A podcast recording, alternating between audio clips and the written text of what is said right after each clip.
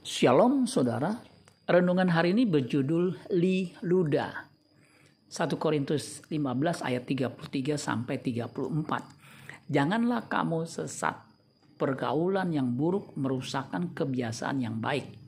Sadarlah kembali sebaik-baiknya dan jangan berbuat dosa lagi.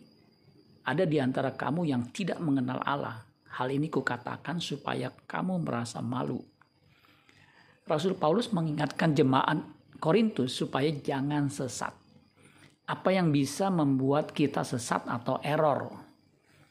Pergaulan yang buruk bisa membuat kita sesat sehingga kebiasaan yang baik jadi rusak. Kebersamaan dengan orang yang jahat dan bejat bisa mengubah kebiasaan baik kita.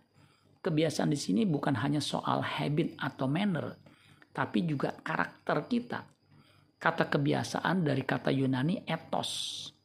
Dari kata ini berkembang menjadi etika atau moral. Etika anak Allah yang berkarakter Kristus tidak akan tercapai jika kita salah bergaul. Baru-baru ini di Korea Selatan diramaikan dengan kontroversi kecerdasan buatan atau artificial intelligence yang dinamakan Liluda karakter Liluda sangat populer sebagai chatterbot, program komputer yang melayani percakapan. Namun dalam perkembangannya, obrolan dengan Liluda menimbulkan keresahan. Ia mulai berkata-kata penuh kebencian, membuli orang dengan ujaran rasialis dan seksis. Perusahaan yang menciptakan Liluda terpaksa menghentikan kecerdasan buatan ini dari manakah asal kebencian yang ditampilkan oleh Liluda? Ternyata kecerdasan buatan ini menyerap data dan mempelajari pola bahasa dari 10 miliar perbincangan yang lalu lalu lalang di platform digitalnya.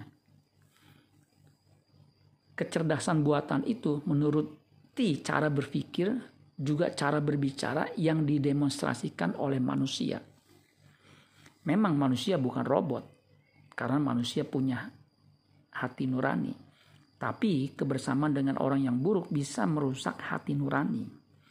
Jika hati nurani tidak diisi dengan kebenaran firman Tuhan, maka gelaplah seluruh pengertiannya dan rusaklah karakternya.